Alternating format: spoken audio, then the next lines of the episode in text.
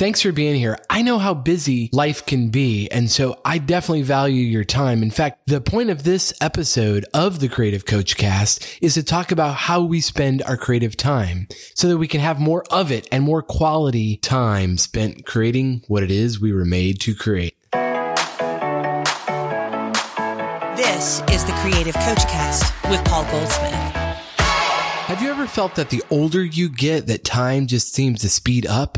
And we know that's not logical, but it just seems to be the case with all of us. And if you think about it, we all have the same twenty-four hours in a day, but I think the older we get, the more bogged down we get with responsibilities and obligations and overcommitting ourselves. So I thought springtime would be as good a time as any to tidy up our time and get more creative time out of our days. Because spring is a time of year that we double down and decide that we're going to do some spring cleaning to clean out the garage or tidy up that closet or clean out the junk drawer. Whatever it is, we know that the mess that we clean up now will revert back to the same unless we create new habits and a plan for keeping it organized. The same is true for our creative projects and dreams. If we don't set up habits and systems in our lives to achieve them, they just don't happen by default. So I'd like to offer you three spring cleaning tips to kickstart your creativity.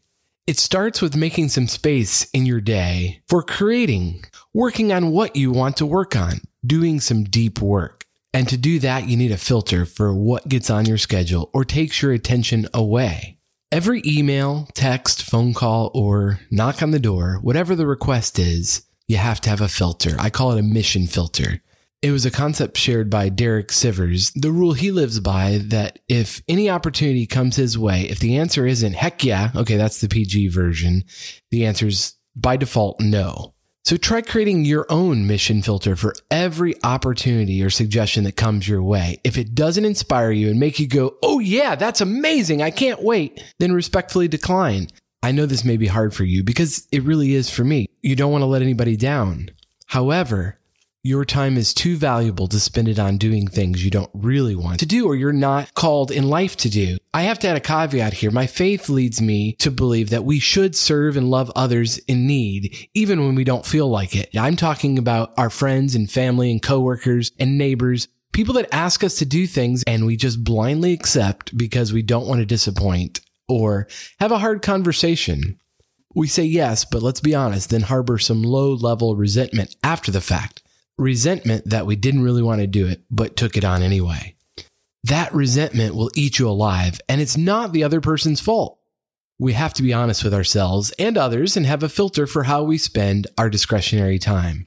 Another way of determining what is mission critical in your life I found helpful is one highlighted by Greg McKeown in his book, Essentialism. Great book, by the way. You should check it out. He asked three questions. What do I feel deeply inspired by? What am I particularly talented at?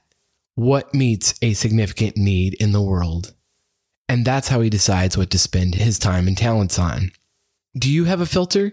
There's a lot of good things we can spend our time doing. In fact, probably most of the things you do are good things, but it's important that we spend our time on the great things, the things just for us. So once you have a mission filter for every new decision you make, it's time to reevaluate all the current commitments and engagements at home or work. That's the second spring cleaning tip for your creativity.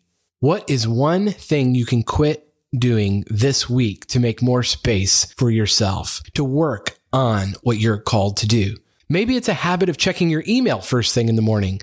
Could that wait an hour while you gather your thoughts and creativity for the day? Write morning pages or work on your project. Maybe there's a meeting on your calendar that's recurring every week that's outlived its usefulness. Could you ask the other person to meet as needed instead of every week? Are there things you dread doing, but you do anyway to save a buck? For example, doing your own taxes instead of hiring an accountant. Or maybe you want your family to eat healthy, but you spend a lot of time meal prepping instead of using an app or a service that makes meal prepping a little bit easier and saves you time. If it saves a dollar but costs you your creative time, your confidence in doing the things that you're called to do, it's very expensive. It's time to own your decisions and everything you decide to do. But deciding also means that we're ruling out all the other available options to us. So is what you're spending your time on the best available use of your time, talents, and abilities? We can't create more time in a day, but we can be more selective in what we allow to consume our time. And quitting something that's no longer serving you is a great place to start. Moving forward with a mission filter will help you not take on any more obligations that you ought not to accept. But going back and renegotiating any previously made commitments or obligations is an important part of progress, of moving forward with clarity. As we move forward, there's the third and final spring cleaning tip for your creativity. Put simply, identify three things each day that you're excited about to move your creativity forward. No matter what else happens that day, if you do those three things, you can feel accomplished, like you've made progress. Have you ever had a day where you're busy all day, consumed, but when you look back, you don't feel like you got anything done? I hate that. It's the worst. But that's because we do a lot of things that were secondary to the things we really hope to get done. Being intentional about getting three mission-critical priority creative things done each day will give you momentum and the courage to keep going. If the last year has taught us anything, it's that the only certainty in life is uncertainty. Three things done on our agenda each day. There's something about the rule of three that makes it stick. A B C, one, two, three. Any more than that, it can become burdensome.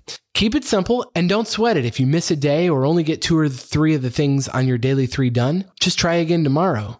Healthy living, I've learned, starts with being honest with ourselves and with others about what we truly need and want. When we're intentional about living out our purpose, we're less likely to check out and try to calm our growing anxiety with unhealthy distractions. Springtime is a reminder of new life, new beginnings.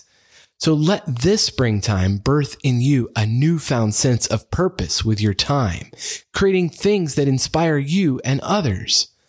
Thank you so much for listening. If the Creative Coach Cast has inspired you, please rate it. That helps others to find it. Now go out and create something inspiring. I'll talk to you soon.